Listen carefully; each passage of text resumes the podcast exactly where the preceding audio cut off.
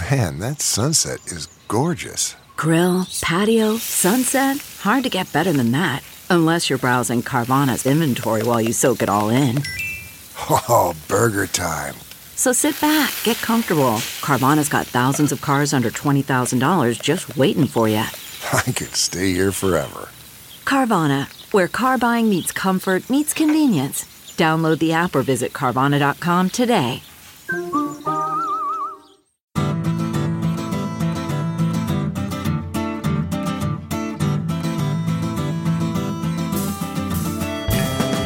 Welcome to the Sinica Podcast, a weekly discussion of current affairs in China, produced in partnership with SupChina. Subscribe to SupChina's daily access newsletter to keep on top of all the latest news from China from hundreds of different news sources, or check out all the original writing on our site at supchina.com, including reported stories, editorials, regular columns, and a growing library of videos and, of course, podcasts. We cover everything from China's fraught foreign relations to its ingenious entrepreneurs, from the ongoing repression of Uyghurs and other Muslim people in China's Xinjiang region to China's ambitious efforts to eliminate poverty. It's a feast of business, political, and cultural news about a nation that is reshaping the world. We cover China with neither fear nor favor. I am Kaiser Kuo, coming to you today from my home in Chapel Hill, North Carolina. About a year ago, with the election still months away, and with Trump lashing out viciously at Beijing, pulling out all the stops, and exhorting every U.S. government agency to just vent its frustrations at China, I was on a Zoom call with numerous people who work on China. Uh, the topic had turned to Cold Wars and whether we were already in one or were soon going to be in one, with China, of course. One participant whom uh, I admire deeply said that he defined a Cold War as a situation, short of war, of course, in which, for two given nations, the primary organizing principle of each was hostility toward the other. I thought that was a really good, succinct definition, and uh, that, you know, by that definition, neither you know, neither society was, you know, really organizing itself around hostility to the other, and so we weren't in one, uh, or we're likely to be in one anytime soon. Surely, I was thinking the Democrats are going to retake the White House in November, and we're going to move further away from that state still. Now, uh, five months into the Biden administration, I am frankly pretty saddened and disappointed to find that, if anything, we're actually closer here, at least in the U.S., to a Cold War by that definition. Uh, competition with China is now invoked constantly by the administration, and while it doesn't always tip into overt hostility, it's hard to miss the subtext. Not long ago on this show, Ryan Hass, who was China director at the NSC uh, during the second Obama administration, lamented the way that competing with China has become a justification, a fix for everything. Uh, he said, it feels like China has become the policy equivalent of duct tape. It's capable of fixing anything. If you have hyperpartisanship at home, talk about China. If you have transatlantic problems, talk about China. If you need to give NATO purpose, talk about China. He might have added, if you want to get industrial policy through the Senate, talk about China too. Today on Sinica, we're talking about how the ideological dimension of competition is now being foregrounded by the Biden administration and why that's a bad idea. Joining me to discuss are two guests who co authored a piece for Foreign Affairs about this topic. First, let me introduce to you Tom Pepinsky, who is Walter F. LaFeber Professor of Government at Cornell University, where his focus is on Southeast Asia. Tom, welcome to Sinica. Great to have you. Thanks. It's great to be here. Uh, and I'd also like to welcome back my good friend Jessica Chen Weiss, a professor of government at Cornell University, author of Powerful Patriots Nationalist Protest in China's Foreign Relations, as well as a political science editor at the Washington Post's Monkey Cage blog. Listeners might remember a couple of summers ago we had Jessica on to talk about her widely read and excellent piece in Foreign Affairs, Making the World Safe for Autocracy, in which she pushed back against exaggerated claims. that was a weird click in which she pushed back against exaggerated claims about China's global ambitions. Jessica, welcome back. Thanks, Kaiser. It's great to be with you. So let's jump right in and talk about the genesis of this piece in Foreign Affairs. Uh, what sets you off? I mean, I have a sense of how these things typically come about, and it's usually one person tearing his or her hair out and saying, God damn it, I'm going to write an op ed, and then reaching out to a logical co author, someone who's also, maybe they've seen them in the hall, missing a clump of hair also. Is, is that anything close to how this came about? Yes, that's something how this um, uh, this collaboration started. Um, I right, think Jessica and I are both asked in different ways and for different reasons to comment on the rise of China, its relationships with partners around the uh, around the region, and its implications for U.S. foreign policy.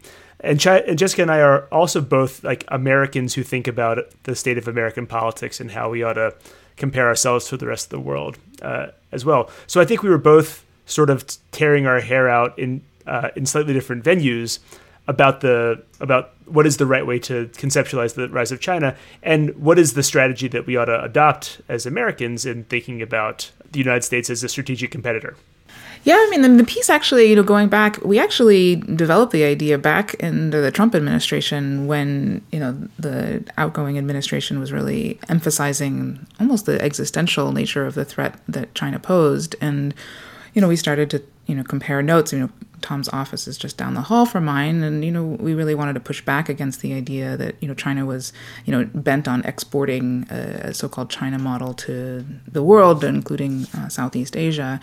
By the time you know the piece actually came out, we were continued to be a little bit concerned that the uh, you know aspects of the Biden administration's rhetoric, particularly the focus on democracy versus autocracy, was in some ways almost validating the claim by some Republicans, you know, such as you know Mitt Romney, that China indeed posed an existential threat uh, to American democracy, one we couldn't look away from. Right. You know, we argue that actually it's Republican efforts, you know, to overturn the 2020 election to suppress voting rights that that really constitutes you know the existential threat to american democracy. It's really within and not without. Um, and so that was i think some of the you know the ongoing reasons that we felt it was really urgent to make these points like I couldn't agree more. Uh, your piece actually opens with references to two speeches made by President Biden. Uh, first, in his late March trip to Pittsburgh, where he kind of unveiled the economic vision uh, for the future, and then second, his mid-June trip, very recent trip to Europe, uh, his first overseas trip as U.S. president, when he tried to reassure allies that you know America is back. Uh, these were totally different audiences, and would one would think you know call for very different speeches and very different substance, very different tone, and yet this China challenge was right up front in both contexts. What do you see as the reason that Biden sees fit to invoke um, this choice between, you know, as you say, autocracy and and democracy, red China? What's he What's he trying to do here? So I see here the convergence of two things um, in the administration's thinking. One is the real concern, which I share, and I think Tom shares, that democracy in the United States as well as around the world is under threat but sure. largely from forces within. The other part uh, where this is coming together is the belief that we need to come and approach our relationship with China from a position of strength, including you know this building back better at home, but also working with allies and partners. And so I think in this messaging, which he's delivered here both in the United States as well as in conversations with uh, allies across uh, the Atlantic, is that kind of confluence. But we argue that this is, you know, a potentially uh, misguided or even counterproductive strategy, um, because this binary framing between democracy and, and, autocracy makes it harder to find partners abroad. Yeah, yeah. Especially in uh, East Asia and Southeast Asia. And we'll get into exactly why that is, you know, what makes it more difficult. But before we get into the weeds too much, um, maybe it's important that we define ideology. I mean, throughout the op-ed, you and Tom give examples of things that don't constitute an ideological threat. You know, the CCP's corrosive effects on free speech, which you talk about very, you know, up front. But these are not uh, necessarily an ideological threat. So, what exactly do you mean by ideology and ideological competition? I mean, something short of full-blown export of communist revolution like we saw in the 60s. Uh, is there anything that would still qualify as as ideological and i guess maybe more specifically is authoritarianism itself an ideology? I mean there are no serious people who are arguing that beijing is now promoting its own brand of marxism leninism or you know xi jinping thought on socialism with chinese characteristics for the new era. So what is this ideology that, that the biden team seems to believe that, that beijing is hell-bent on promoting you know, Kaiser, I think that your um, the way that you framed the question actually contains a lot of the answer, specifically with reference to the way that we thought about superpower competition being about democracy versus autocracy or democracy versus communism during the period of the Cold War between the United States and the Soviet Union. During that period, I think it was fair to say that um, both the Soviet Union and the United States um, rhetorically promoted a vision of what is the just um, internal structure for governments and what is the proper ordering of the international system around those internal principles. Uh, and so when I think about why does Biden say things like democracy versus autocracy, I think that that, that way of framing the United States versus his versus its, its competitor or opponent or rival just it makes sense, but it's actually not contentful when we think about the way that China approaches foreign policy and promotion of its interests. So, what, if I were to define uh, ideology, I would think of it in terms of that alignment between a sort of morally just um, internal structuring for uh, for uh, particular states and its relationship to an external world, world order. I do think that many in the United States, and I include, I'm included in this. I have an ideology of democracy for myself. I, I'm I'm not sure how to export that or whether or not that's appropriate. but the but the idea is certainly that I, I, I, would I would confess open readily that this is my own way of thinking. The the error is in imagining that the that the other thinks the same way in reverse. That because I have a ideology of democracy that I hold for myself and I in principle think is universally a- applicable, that there exists a coherent mirror image version of that that comes from China and it can be exported in the same way. And so, in, at least in my experience looking at Chinese relations with Southeast Asia, the notion of an ideological project simply isn't there. It's based on interests and, uh, and sort of pragmatic uh, efforts to achieve um, foreign policy goals. So staying big, big picture here for a second. I mean, in my many years in China, I have engaged with, you know, countless Chinese intellectuals in discussions of authoritarianism.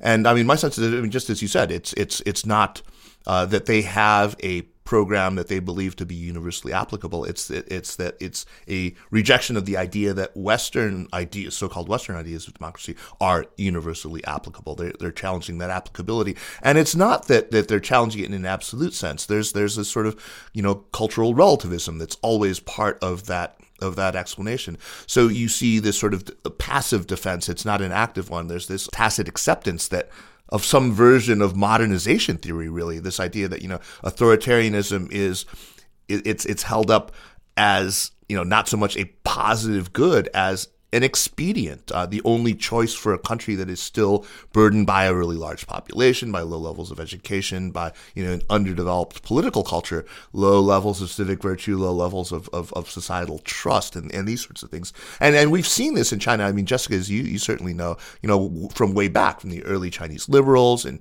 you know Sun Yat Sen's ideas about a a tutelage period that we're supposed to you know pass through before full democracy can be realized. And it, it's amazing. I mean, I, I, still see this all the time. This kind of, it's uh, kind of Whiggish and teleological, this idea that, you know, there's, it's kind of a national development version of Maslow's hierarchy of needs, right? Uh, where people, you know, once they have their basic needs met, they start naturally aspiring to, you know, higher political needs that culminate, I guess, ultimately in kind of liberal, um, multi-party electoral democracy.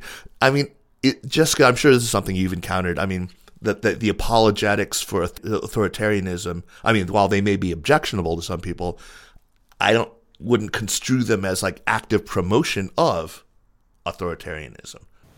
So what I see, you know, coming from China is an effort to push back against, uh, you know, a Western defined, uh, universal definition of what constitutes democracy. Right. And you see it in, you know, the recent essay by uh, Yan Xuetong uh, in foreign affairs. You oh, see oh, exactly. I was going to talk about that. Yeah. You also see it in Zhang Weiwei's you know, recent interview that he did uh, with Chinese language media. Zhang Weiwei was recently featured at the Politburo study session on you know in China's international communications and propaganda strategy, where you know they're saying that you know Western discourse is essentially you know confined and ultimately found you know China's you know political model of governance wanting, based you know not up to up to par.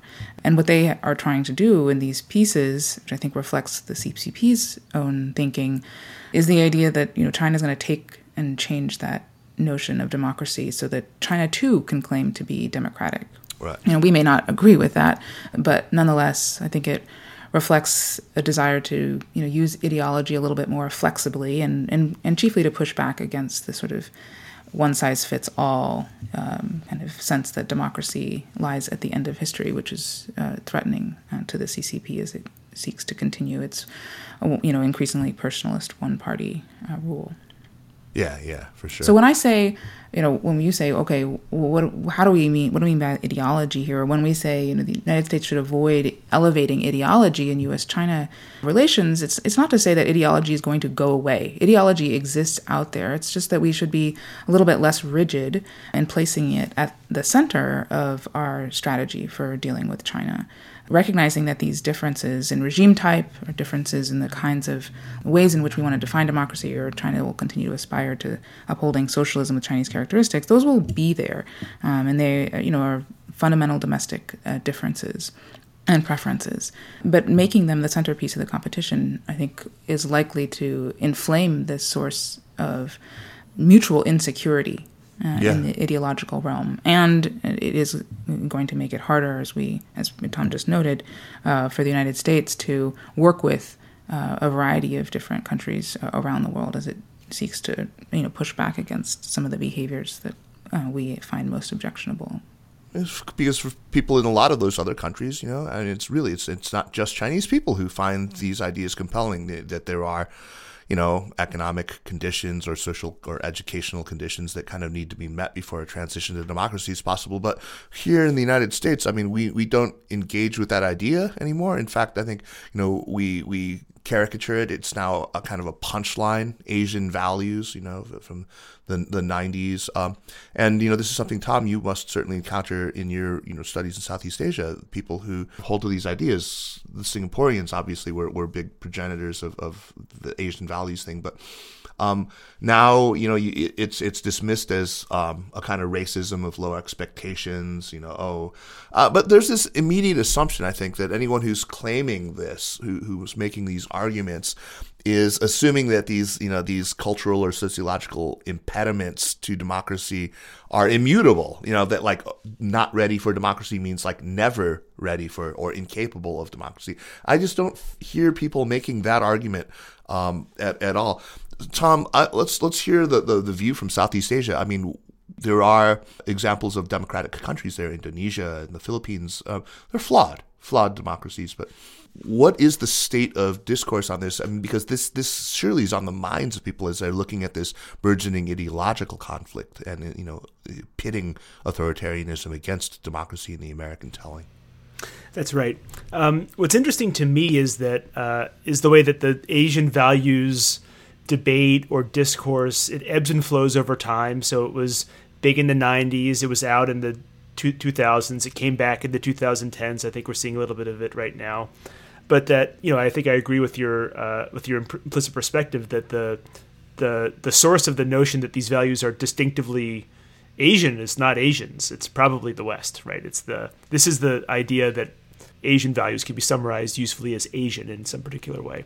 Right. Within within Southeast Asia, I, I don't encounter anyone making an argument about the propriety of uh, liberal democratic forms for national communities based on a common Asian heritage or anything like this. It's it's individualized to the country, right? It's oftentimes expressed in stark opposition not only to the United States and uh, say Australia, which is the other relevant partner there, but also to China itself. So the right.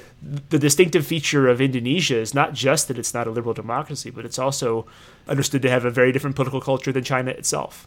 And so the the notion that there's an open channel through which a discourse about Chinese socialism with Chinese characteristics could be translated to Indonesia um, or the Philippines, much less to a a, a harder authoritarian regime like um, say Thailand or Vietnam. It's just that's not how it would work.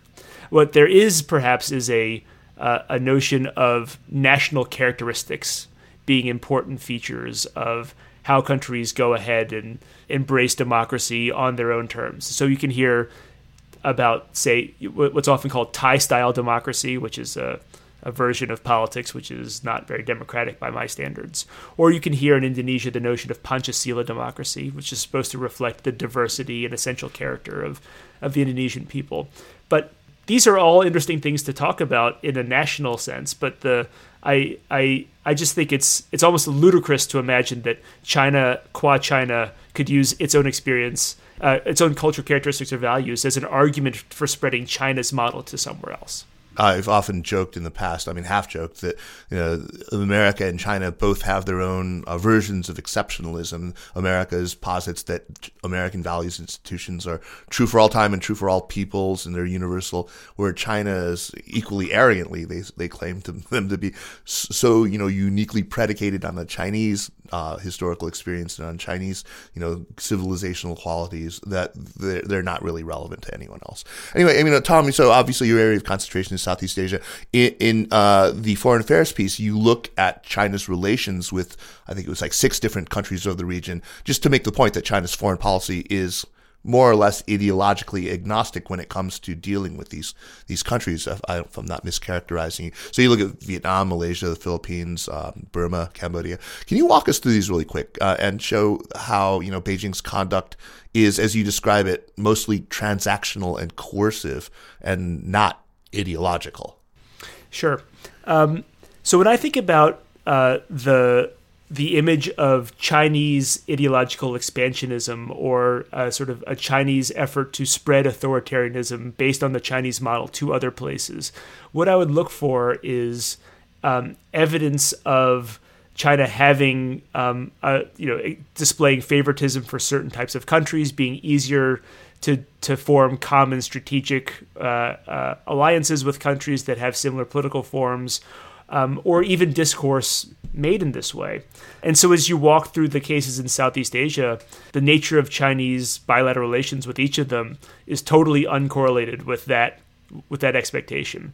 The country the country that is closest to China in institutional form and ideological background and structure is Vietnam. And yeah, not only have Chinese yeah. yeah not only have China and Vietnam fought a war within my lifetime, the nature of Sino Vietnamese relationships is fundamentally determined not by the commonality of their of their founding moments, but rather by their concerns over competition over regional influence in the you know South China East Vietnam Sea, but over a host of other things as well. China finds it easiest to work with countries that don't share much of its political form at all. Um, hmm. Duterte is not a Chinese socialist. Um, he's not a Marxist Leninist. He's he's more leftist than people understand. But the nature of that bilateral relationship is is merely because Duterte shares common particular interests in regional architecture with China. Likewise with Cambodia. Cambodia is a sort of single party authoritarian regime. Hun Sen has some of the strongman characteristics that I understand Xi Jinping to have, but these are not countries that have an alliance based on the fact that they share a socialist history and or Marxist history in some form. Rather, it's you should understand this as like a kind of geostrategic and historical alliance that long predates. It goes back to sort of Khmer Empire with its counterpart in what is today China versus various empires in Vietnam, and should be understood as such. Vietnam during the Cold War was was a closer partner with the Soviet Union, so the Sino-Soviet split translates in Southeast Asia to a Vietnam-Cambodia split. Yeah, and then when it comes yeah. to cases like uh, we can talk more. I, I, won't go on at length about Indonesia, Malaysia, Singapore, but people make a lot of hay of the about the relationships between Singapore and uh, and the CCP, the the People's Action Party and the CCP, and there is something there. It's often talked about as something having to do with Chinese or Confucian cultural values, but that's the only country in the region. Or the deeply technocratic nature of, of those two regimes. Yeah. Yeah, yeah. yeah, but that's the only plausible country in the region in which that would be possible to say. Right. Um, right. That's not going to externalize to to Malaysia uh, or Indonesia in any meaningful way.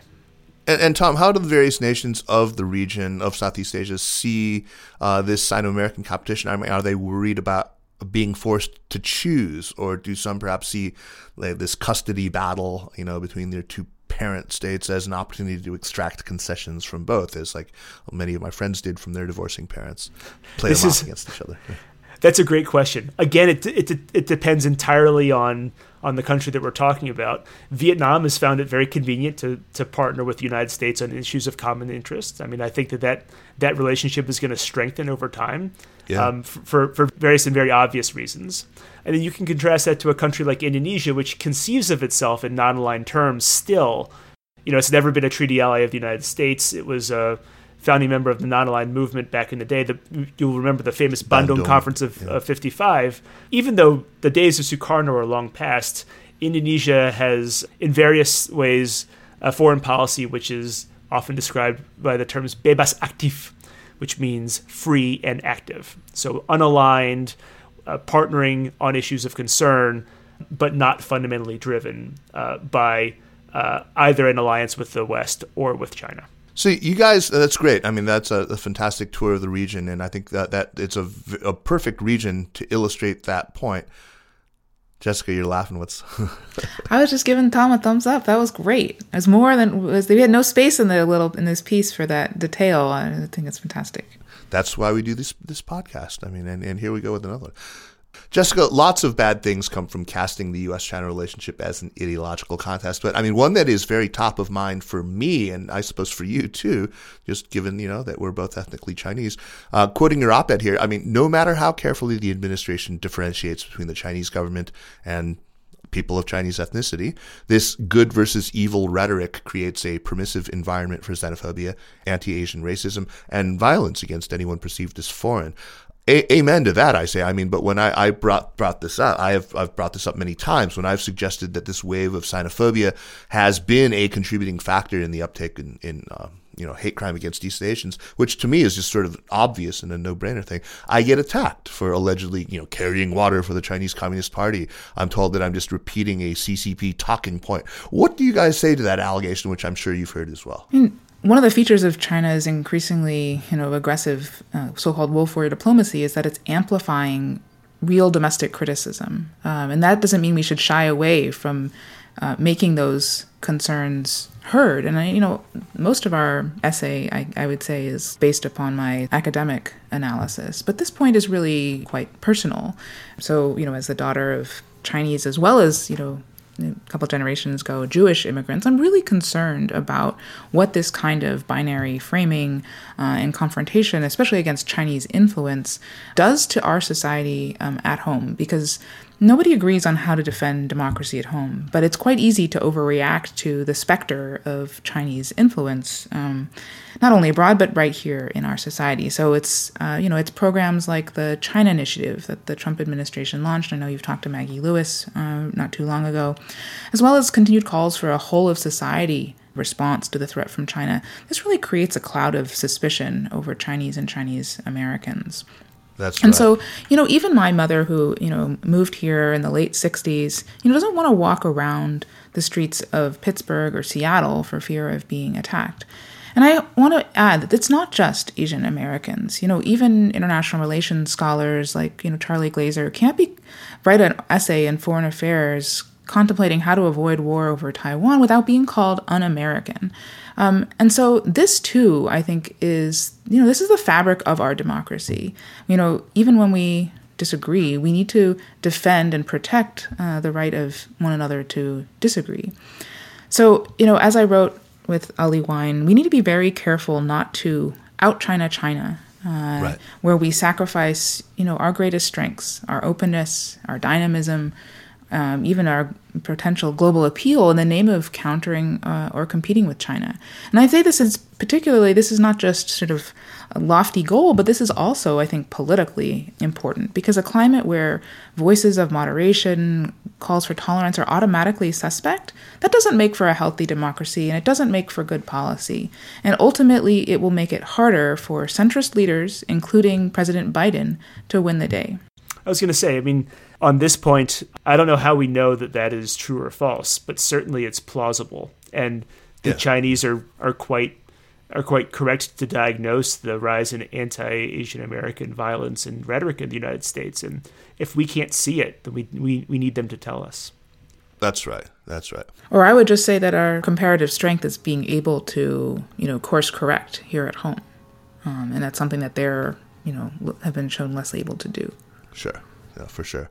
Yeah, I mean, it's the whole thing. It's just this what you you flicked at earlier, just this faltering confidence. It's just it's not attractive. It does not look like we are speaking from strength, you know. And you know, the other thing that you talked about is this mirroring tendency that we we tend to see in Cold Wars, where we, we seem to adopt the worst features of the other side, um, and that, that's really distressing to me.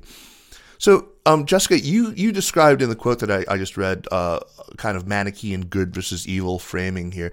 Um, I don't think that is uniquely American necessarily to you know to want to cast ideological contests as, as kind of totalistic, including moral ones. But I suspect that in doing so, um, we or you know pretty much any other state tends to want some kind of a moral basis for ideological mobilization. And, you know, it's one that in, in the American context can resonate, you know, on both sides of the political spectrum, uh, both ends of the spectrum.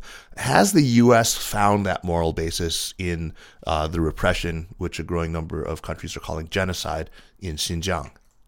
This how how much of a factor has this been in the ability to uh, to cast this as a, a grand ideological moral contest?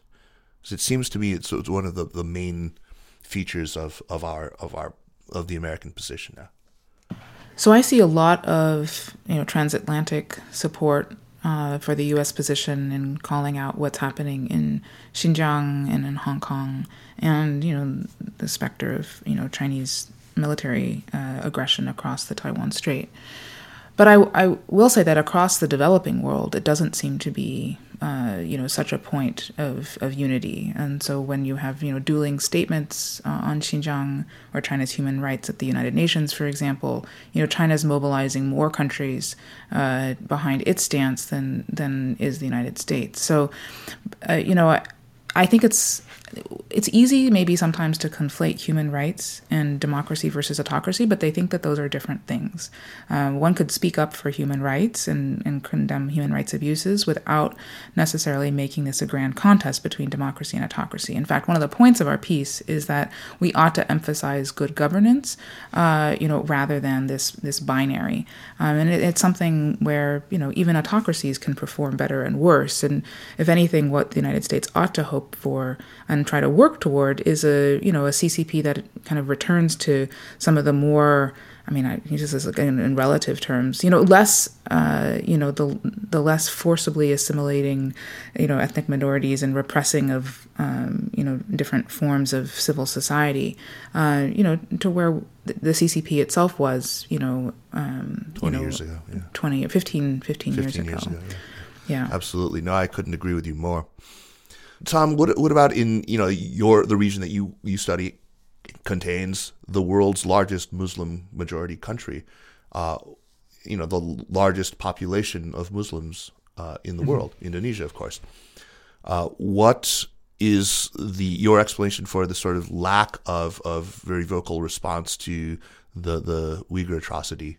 So there's a couple things going on, but it's a fantastic question, and this is this is I think a sign of if you're looking for examples of where Chinese messaging and Chinese foreign policy influence has been successful, it's in tamping down uh, commentary on the on the on the what I consider to be a genocide uh, of Uyghurs in Xinjiang, not only in Indonesia but in other countries like uh, uh, like Malaysia, like Turkey, even. The way that this happens is it's a combination of messaging, it's a combination of elite management, and recognizing Indonesia's own delicate position on, on this sort of question.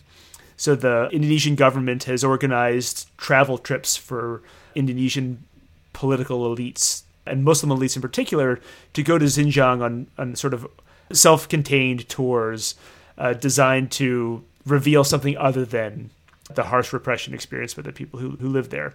And the notion here, which is successful, is that these elites can come back to Indonesia and and report that there is nothing to be concerned about, or to say that, you know, it suffices if they can say it's more complicated than simply a question of repression or uh, or, or, cultural extermination or something like this. Right, right. This also resonates though because countries like Indonesia have their own minority problems. They have their own sure. small populations that uh, that don't fit neatly into the national narrative that they view as as foreign threats. Um, in, in, in Indonesia, most notably right now, this is the people of uh, of West Papua. Uh, of, oh, right, sure, West Papua. So, so, West Papua is a better example because um, Indonesians view Aceh in many senses as kind of like the most Indonesian place. Uh, I saw this firsthand after the Boxing Day tsunami, whereas they conceive of uh, the people of, of West Papua as uh, as as almost primitive, subhuman, yeah, pagans, um, right, right, yeah, right. and uh, and racially inferior. Um, sure. So uh, and the the condition of West Papua is not as dire as the condition of the Uyghurs, but they will never, Indonesia will never let that go, and they will never tolerate any criticism by any other country of the occupation of West Papua. And so that's the that is the the similar domestic foreign right. policy problem that that China is able to to access there. Fascinating, fascinating. So, you guys, in, in March, we all got to look at the interim national security strategic guidance, uh, which, in case you're wondering, mentions China 16 times and all in contexts like growing rivalry with China, a more assertive China, holding China to account, China seeking unfair advantage, supporting China's neighbors against Chinese aggression, uh, upholding American values and doing, you know, in business dealings with China. Uh, a couple of desultory mentions of working with China, only when it's, of course, in the American national interest to do so. Russia, by the way, only gets five mentions, and most of them are alongside China in that new kind of Russia and China kind of blend. Uh, it's it's feeling more and more like the emerging U.S. grand strategy consists of not much more than let's beat China, let's win against China. And, I mean, it's sounding like for the U.S. at least, this is the new organizing principle, which you know, given that definition of a Cold War that I talked about earlier, frankly, scares the shit out of me. Um, much of this American debate, I think it comes down to arguments of what Beijing actually wants, about right sizing China's actual ambitions. And Jessica, you have been in the forefront of this conversation, and the way that you framed it a couple of years ago, you know, making the world safe for autocracy, has found you know purchase with a lot of people. Uh, Yan Xuetong, who we, we talked about earlier, who is uh, the the dean of the Institute of uh, International Studies at Tsinghua said something similar in his essay in the latest issue of Foreign Affairs. Uh, that for for Beijing, the ideological contest is about you know discrediting claims to universality, like we, we talked about, and it's not advancing China's own values. So in the past, Jessica, you've described it as advertising an option rather than pushing a particular system or, or, or, approach.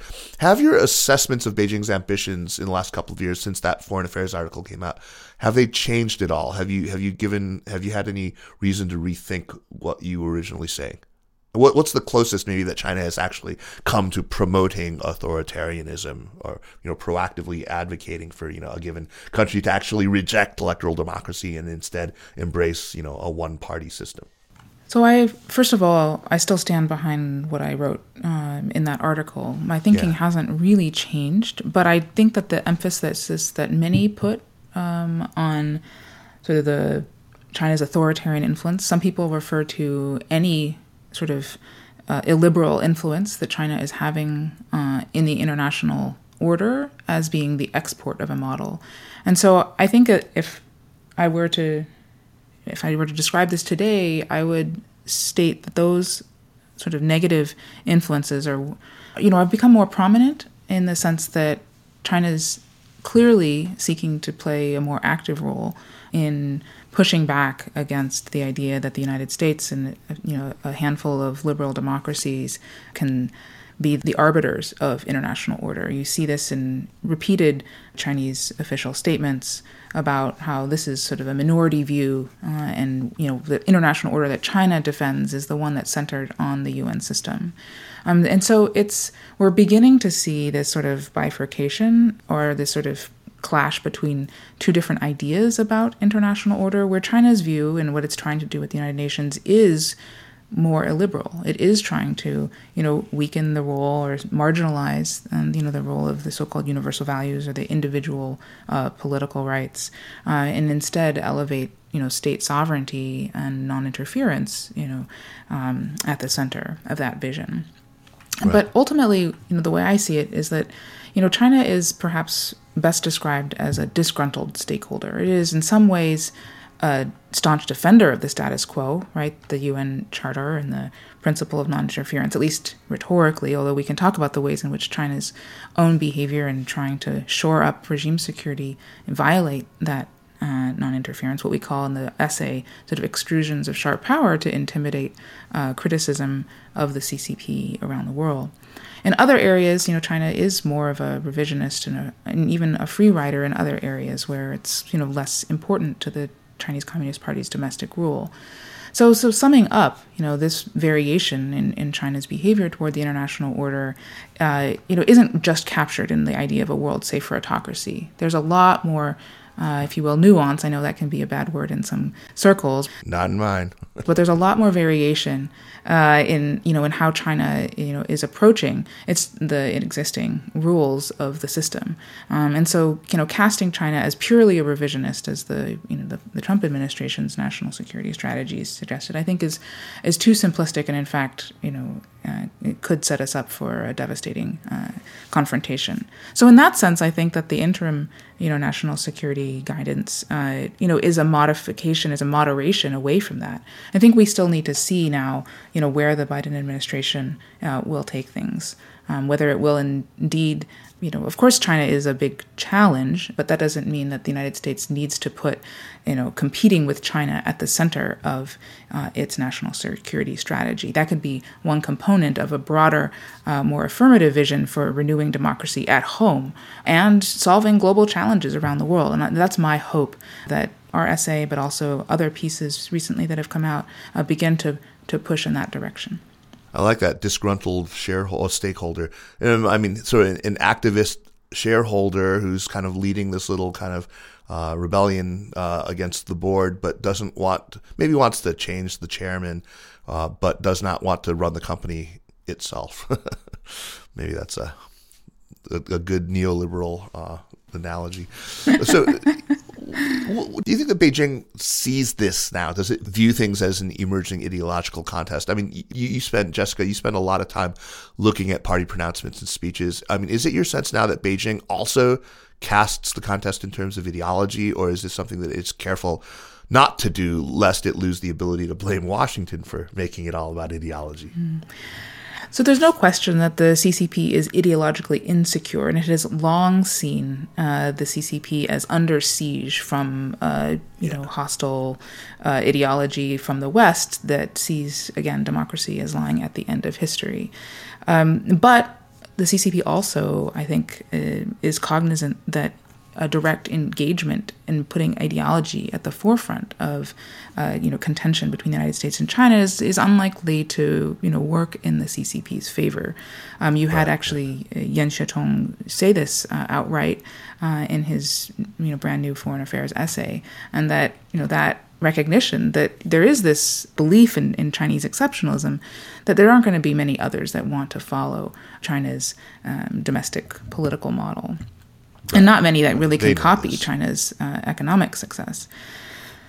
So I think that the CCP is, uh, you know, very aware that this is becoming or has become under the Trump administration in this early phase of the Biden administration, you know, a real uh, focus um, of contention. But it, I don't think that it feels that that is inevitably the grounds on which, um, you know, this competition uh, needs to be waged. And there are different ways of thinking about ideological competition that, you know, for example, uh, Wang Jisi in his foreign affairs essay and echoing something that he said in the past that a more benign form of this competition is a competition over which system can perform better on its own terms domestically in terms of providing yeah. for people. Um, if you have a contest uh, a beauty contest, if you will. That's a very different kind of a contest than one where you condition cooperation uh, with allies and partners uh, along kind of rigid ideological lines. Right. It's a race to the top contest. Exactly. And we'll talk about uh, that Wang Jisi piece in a little bit. Tom, I want to uh, go back to you. You guys argue succinctly, and I, you looked at this earlier, that U.S. grand strategy that's based around confronting authoritarianism could backfire. Uh, you, you, say that first it could provoke China to actually escalate on the ideological front. Jessica talked about that. Uh, but it could also push other countries closer to China who don't want to make that choice and feel you know more comfortable uh, going along with Beijing's no strings attached assistance and so forth. Can you go a little deeper into your concerns? What kinds of scenarios do you see where these sorts of things might happen, where an ideological framing could actually goad Beijing into either getting more ideologically assertive or goad other countries into actually, you know, forced to choose choosing Beijing? That's a that's a great question. It forces us to speculate just a little bit um, because I don't think we're there yet. Fortunately, in terms of we haven't we haven't pushed China that quite that far uh, or um, uh, on on on the question of direct challenges to the Chinese ideological model or constructing right. it as an export of, a, of an authoritarianism. So I think that this is most likely in cases of strategically important third country partners who's who for for whatever particular reason have important roles to play. I think in issues of U.S. interest. I'll use the example of Cambodia because it's a it's it's an important one. Um, as I mentioned before, I don't think that there's any particular export of a, China, a Chinese model to Cambodia at right now. Uh, happening right now, but it you, you can um, you can imagine a moment in which the United States, if attacking China and Cambodia for the similar general problem of the absence of a competitive democratic system, creates greater alliance or greater sense of common interest between those two countries. So that's directly contrary to U.S. interests. Cambodia is a small country, fairly poor, but a veto player on every issue that ASEAN could be part of. And uh, I think in most interpretations, that's because of its of its understanding of what of its bilateral relationship with China. So, so holding aside that, I think though the the um, the general challenge that a values first foreign policy has is that values are so, sometimes hard to achieve. It's hard to, to implement them in the short term, but money talks, and it can be freeing to not have a values based foreign policy. So, in cases not just Cambodia, we can think more broadly, in cases around the region and beyond Southeast Asia, what China offers is no strings attached development assistance on issues right. that, which is a thing that countries want. And I think that's the, uh, I think a clear-eyed understanding of that as the as the true mechanism of Chinese influence um, in third country partners is more it's much more helpful for helping to imagine what a proper response to that would be than casting that as something about an alliance of dictatorships or uh, a commonality of autocracies. At the uh, recently concluded G7 meeting, uh, there's this new idea now that that the U.S. Uh, and its Western democratic allies are going to team up to offer something you know comparable to China's Belt and Road Initiative. Do you see this as a, a, healthier form, more of a race to the top kind of competition than the ideological competition that you've decried in this piece? Well, you know, so I, am of two minds about it. On the one hand, I do think it's it's likely to yield better results than talking first and foremost about ideology and values, which I don't think any American administration in the foreign policy space is very credible about anyway. Um, so so I think it's a it's, it's more realistic. But but the other thing that I'd emphasize is that whatever the the benefits of that sort of approach to development partnerships with the rest of the world, most important or more important than that, I think is correctly understanding the alternative that is being offered by China, which uh, again is we don't have to become China or we don't have to adopt the mirror image of their strategy towards engaging with uh, with developing countries around the world in order to understand that what the strategy they're following actually is and how it's supposed to work. Yeah, couldn't agree more. So Jessica, in that same issue where you know we've we've talked about you know Wang Jisi had this essay, so he's the president of the Institute of International Studies at Peking University. Uh, he his piece focused on uh, this Chinese perception that the U.S. has sort of reawoken deeper, older sources of antagonism, as he puts it. He writes, in Chinese eyes, the most significant threat to China's sovereignty and national security has long been U.S. interference in its internal affairs aimed at changing the country's political system and undermining the CCP. And then he goes on to invoke a litany of, I think that are you know all familiar to, to, to, to all of us, a litany of alleged American perfidy, like you know ensuring somehow that Liu Xiaobo was given the uh, Nobel Peace Prize, or you know encouraging and funding color revolutions or Arab Spring like you know uprisings, and meddling in uh, the peripheral areas in Xinjiang and in Tibet, in Taiwan, and in Hong Kong, encouraging the splitists. I mean, anyone who reads China's media, um, you know, is familiar with these things. But uh, he's very careful, I should add, that uh, these are subjective, you know, Chinese perceptions. They're not a truth as he sees it. And I think he's he's pretty clear uh, that a lot of this is is just conspiratorial thinking or just straight up paranoia. Uh, but at the same time, uh, he clearly thinks, as as I do, uh, that we do need to be aware of these perceptions, and and you know he cautions, like you guys do, against inflaming Chinese nationalism. So I want to ask, I mean, are U.S. policymakers oblivious to, to what the view out Beijing's window is? Do they just dismiss it simply as paranoia and feel like no need to address it? Uh, are they, uh, you know, unable to imagine, like, for example, just in the last year and a half during the pandemic, what things have looked like from Beijing's window as, you know, our conversation about this happens out in the open. They hear every crazy thing that Tom Cotton says and every crazy thing that came out of Trump's mouth and every gratuitous insult. Um, they see, you know, the revival of this lab leak theory and stuff like that. And they're, they're, they, they know what's going on. You know, what, what is wrong with us? Why are we unable to, to exercise a little goddamn cognitive empathy here? Oh, that's a tough question, Kaiser, because I don't think that I don't think that there's quite uh, so there's a whole lot of variation, I think, in the attention to domestic audiences inside of China and how U.S. policy statements are registering uh, inside, and whether or not this, you know, paranoia is in fact paranoia or grounded in some kernel of truth, which is that for you know a long time the United States has hoped that the United that the Chinese regime uh, would change and and become more democratic. So you know there are those you know in the United States that in fact do want to see the CCP fall. Um, I don't think that regime change is, uh, you know, core to the Biden administration's strategy, such as we can tell so far.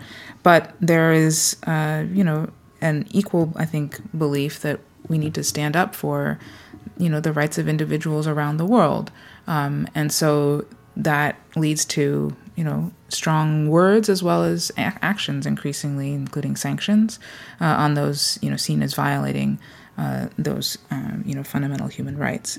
And so it is, I think, those actions are taken more from the perspective of uh, you know U.S. domestic political values as well as um, you know what's politically necessary.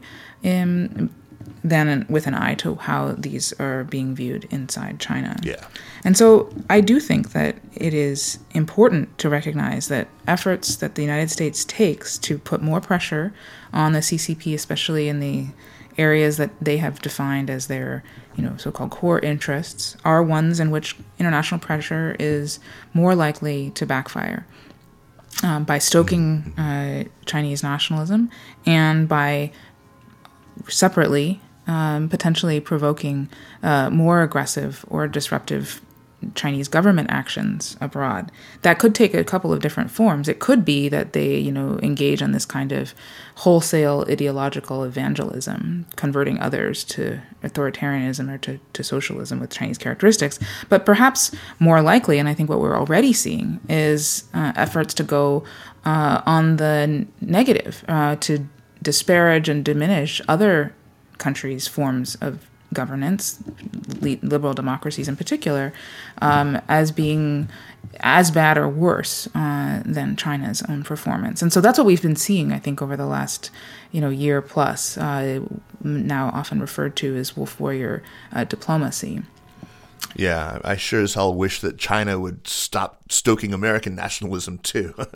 absolutely, what we're seeing is a really absolutely foolish, you know, yeah. ugly development in Chinese diplomacy. So you know, you guys, when when when I talk to people who, especially people who worked hard, like you know, I I did, I did a lot of phone banking and stuff to get Joe Biden elected. Uh, when I have shared my disappointment in, in some of the rhetoric that's come out of of of, of the NSC or the State Department around China, I often hear some version of, well, they're probably back channeling very different messages to Beijing, and the rhetoric is, you know, it's politically expedient in this, you know, terribly polarized political environment we're in and uh, Beijing kind of probably gets that.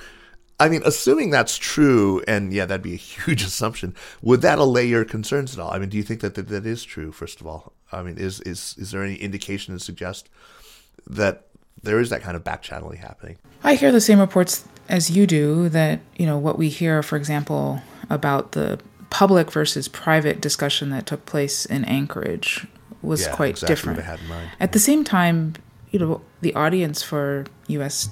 public diplomacy is includes the Chinese, you know, public and you know elites, and so, uh, you know, even if there is this kind of short-term kind of pragmatic disconnect, I don't think that it is healthy for the overall prospects for avoiding an all-out confrontation if in public there is no sense that cooperative or competitive coexistence uh, is possible. Right now, we're seeing I think that sort of adversarial tendency become a lot more uh, prominent than any kind of uh, cooperation. I think it's having costs for our ability to make progress on things like you know climate change. Okay, so like one last question for both of you here uh, before we move to recommendations, and, and that's this. So Wang Jisi cites American neuralgia and anxiety uh, in diagnosing. Uh, you know what, what's happening in the United States in response to China's rise, and uh, that is running up against you know on on the Chinese side a lot of confidence and pride. I would say hubris at times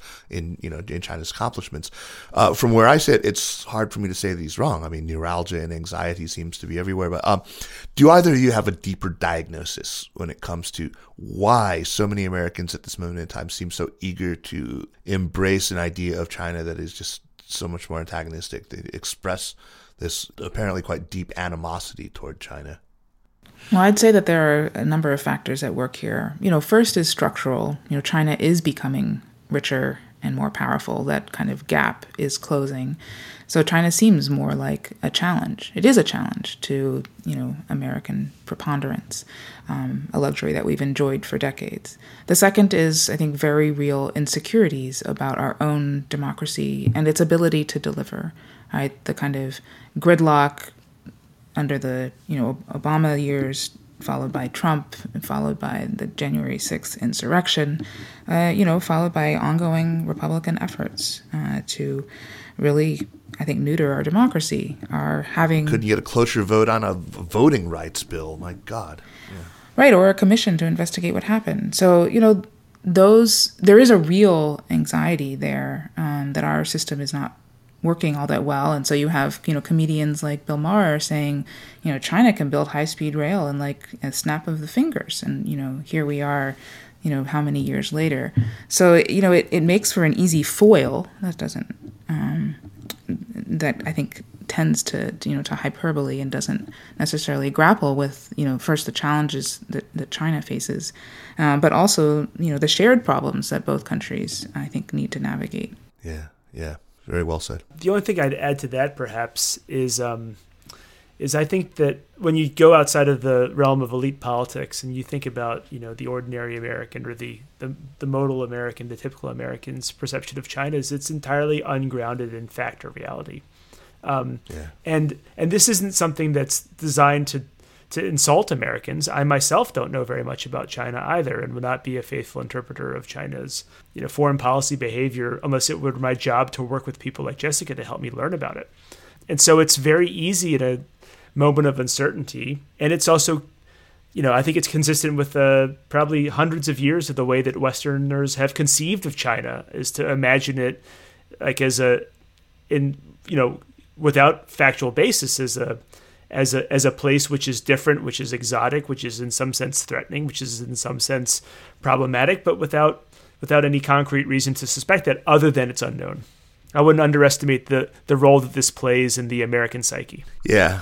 And I will also say I you know that what news that Americans do hear about China um, is really bad things are going badly in China from the perspective of things that Americans care about, you know, like political rights, uh, you know, tolerance for, you know, different, you know, forms of religious practice, minority expression. Like that's an objective fact. And so um, it's, I think, hard to escape these, you know, sort of structural as whether as well as kind of more value based uh, tensions um, that are absolutely making it really easy to caricature uh, China. Right, right, right. I think that there's yeah, there's you know that's that's the, the really frustrating thing is that China is just not helping its its cause in, in any meaningful way with with the, with this. It makes my job as somebody who's really you know kind of trying to urge calm a whole lot more difficult. Anyway, um, you know, my my take on this is that China has just year after year just knocked out these kind of load bearing walls of American exceptionalism. We we keep they keep sort of defying these things that we believed sort of axiomatically to be true about the relationship between capitalism and democracy, about the relationship between freedom and innovation, about the relationship between you know technology and um, you know uh, and liberation. You know, we we it, it keeps forcing us to sort of rethink these things that were so basic to our our idea of ourselves as a people. And uh, it's no wonder. I think that it's psychologically it's a difficult time, and and I go on a lot about you know extending cognitive empathy to the Chinese, but I think we should do the same when it comes to our countrymen in America. We we we know that it ain't easy to watch yourself to sort of get past.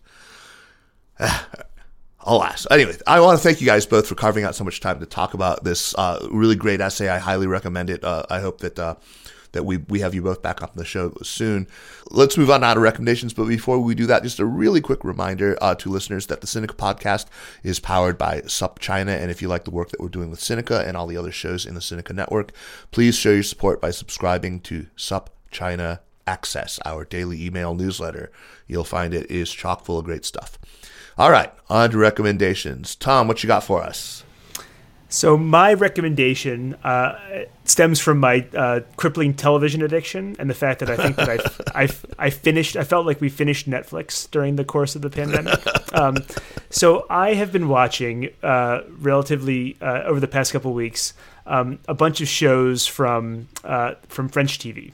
Um, oh, great. W- one that you may have heard of is Lupin, which is Yeah, a very yeah, yeah. good a, a very good show. The the the second batch of episodes just came out, but another one you may not have heard of is called The Bureau, which is a Oh, I've heard of story. the Bureau. Yeah, yeah, yeah. Uh, it's a story of it's um we're on season four right now of the French external security agency and the dramas and personal lives of those within it. And it's a fantastic watch and there's tons of them so you can spend weeks on it. Lots of action. I mean, the French do It's a- action in a very artful way.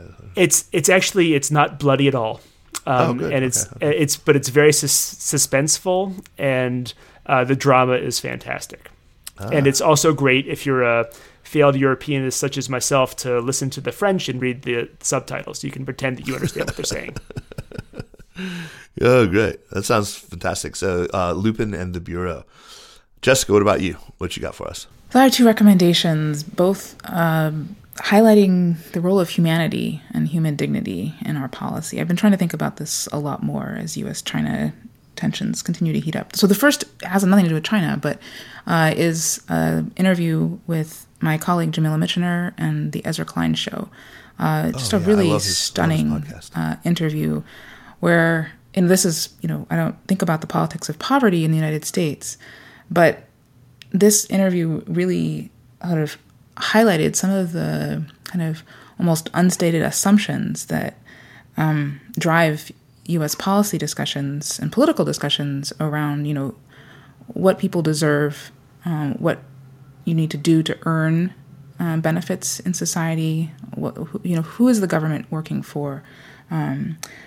I just can't recommend that interview highly enough. Um, and I've tried, been trying to think about how it is that we center people in U.S. China relations, and we think about U.S. policy toward Asia more generally.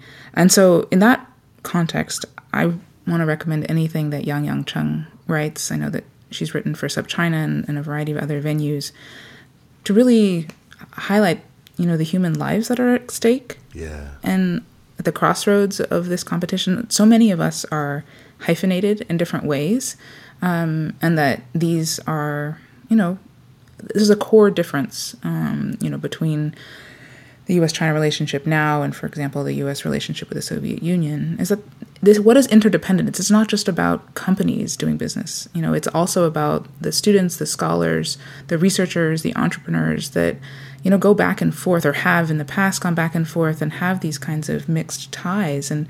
It's really difficult, um, but I think we ought to be bearing in mind our shared humanity uh, as we navigate uh, all of these challenges. Obviously, nations are an important part of the international landscape, and they're kind of unavoidable at this point. Um, but you know, trying to look within them uh, to the lives and the stories inside, I think is just is so important um, for anchoring our policy in the values that we, you know, are supposedly upholding. Absolutely. Yangyang, for those of you who don't know her and are not familiar with her writing, uh, Yangyang Cheng is a particle physicist, actually. She's uh, trained as a particle physicist, and she works with the Large Hadron Collider, the CERN Large Hadron uh, Collider, and writes a column for SupChina and has written, as, as Jessica said, in other venues as well. Uh, but uh, her column really started out just really looking at, at uh, science and China, and it's really branched out and has become just one of the most, I mean, consistently sort of achingly beautiful. I mean, she is just, her prose is really gorgeous. And um, I think uh, we're, we're super proud to have her as a columnist for, for SupChina. So thanks for that endorsement. So, um, as you guys know, on, on my recommendations, I have to read a lot for the show. I read an awful lot. I, uh, and I'm I've been really trying to figure out what music I can read by. I mean, I love music, and it's just been so hard to combine the two. And it, it's come down basically for me to Bach. I can only listen to and only piano. I can't listen to like cello suites or anything like that. It's it's it, it it's basically three things. I can re- listen to the Goldberg variations, the Well Tempered Clavier, and the French suites. Uh, and and that's it. But I mean, I have those three just on steady rotation as I read. Um, my wife under, doesn't understand why they don't put me to sleep, but they don't. They actually find I find them to be super stimulating. They're so familiar to me now that I don't need to actually listen carefully. But I feel like they do something synaptically to me when I'm listening. I, I can I feel like I they assist in the reading. So um, those three uh, piano and I, I've actually found everyone listens to to the Glenn Gould Goldbergs they're fine. I mean, there's the old one from the 50s, like 50 something, but there's also the, the 82 recording. They're fine. I, I like them, but the Lang Lang recordings are fantastic. I mean, just listen to them. I mean, he he is not anyone's stereotypical idea of a kind of you know Chinese automaton who just mechanically performs. He's he's so full of verve. I mean, it brings us to Bach, which is pretty straight, you know, sixteenth note music. But anyway, fantastic. Check it out. And then I have another musical recommendation, which is of moving ahead a few centuries, a YouTube channel of a guy named Rick Beato. B E A T O. I don't know if you've ever seen this guy. This he does a series called "What Makes This Song Great." It's fantastic. I mean, all all of his videos are about music, but he dissects individual songs, all of them so well chosen, and crossing so many different genres. I mean, from really uh, from pop songs to heavy metal, jazz, grunge, everything, everything under the sun. And uh, he somehow has these digital copies of the studio recordings, so he can actually separate individual tracks, so he can play isolated tracks of, of what's happening. So you can hear what the different instruments are doing it in different passages of recordings. And he himself is a phenomenally gifted musician and he's a really good teacher. So the combination of his deep you know knowledge the theory production the actual playing his enthusiasm and his charisma i mean it make him it makes him just a just a really compelling uh, presenter uh, so just check it out. It's again Rick Beato, B E A T O. So it's my favorite thing to watch on YouTube. Anyway, all right. Um, so thanks once again, Jessica and Tom, um, for for uh, for joining me. What a what a really interesting conversation we've had. Thanks so much, Kaiser. A pleasure. Yeah, this was this was my pleasure. Thank you. Thank you, Tom. Thanks, Jessica. The Sinica podcast is powered by SupChina and is a proud part of the Sinica Network. Drop us an email at Sinica at SupChina.com, follow us on Twitter or on Facebook at, at SupChina News, and make sure to check out all the shows in the Sinica Network. Thanks for listening, and we'll see you next week. Take care.